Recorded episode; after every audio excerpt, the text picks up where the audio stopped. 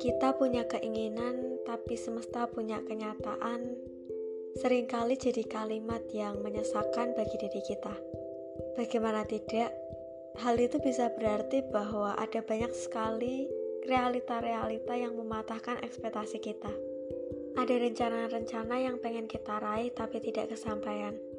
Ada orang-orang yang kita inginkan untuk selalu ada untuk kita, untuk menemani hari-hari kita, atau sekedar untuk ya menjadi penghapus air mata kita, tapi ternyata bukan. Andai kata kita tahu seperti apa akhirnya, tentu kita tidak akan memilih jalan itu. Tapi di situlah titik di mana kita berada. Kita gak tahu endingnya kayak gimana. Cuma bisa memprediksi.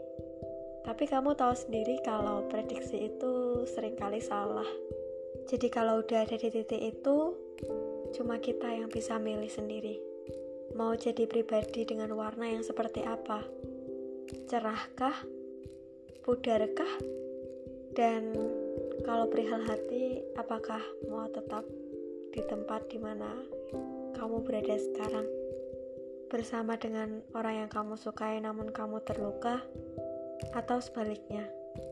Hidup itu pilihan kan? Dan selagi kebahagiaan bisa jadi jalan yang kita pilih, Kenapa tidak? Iya kan?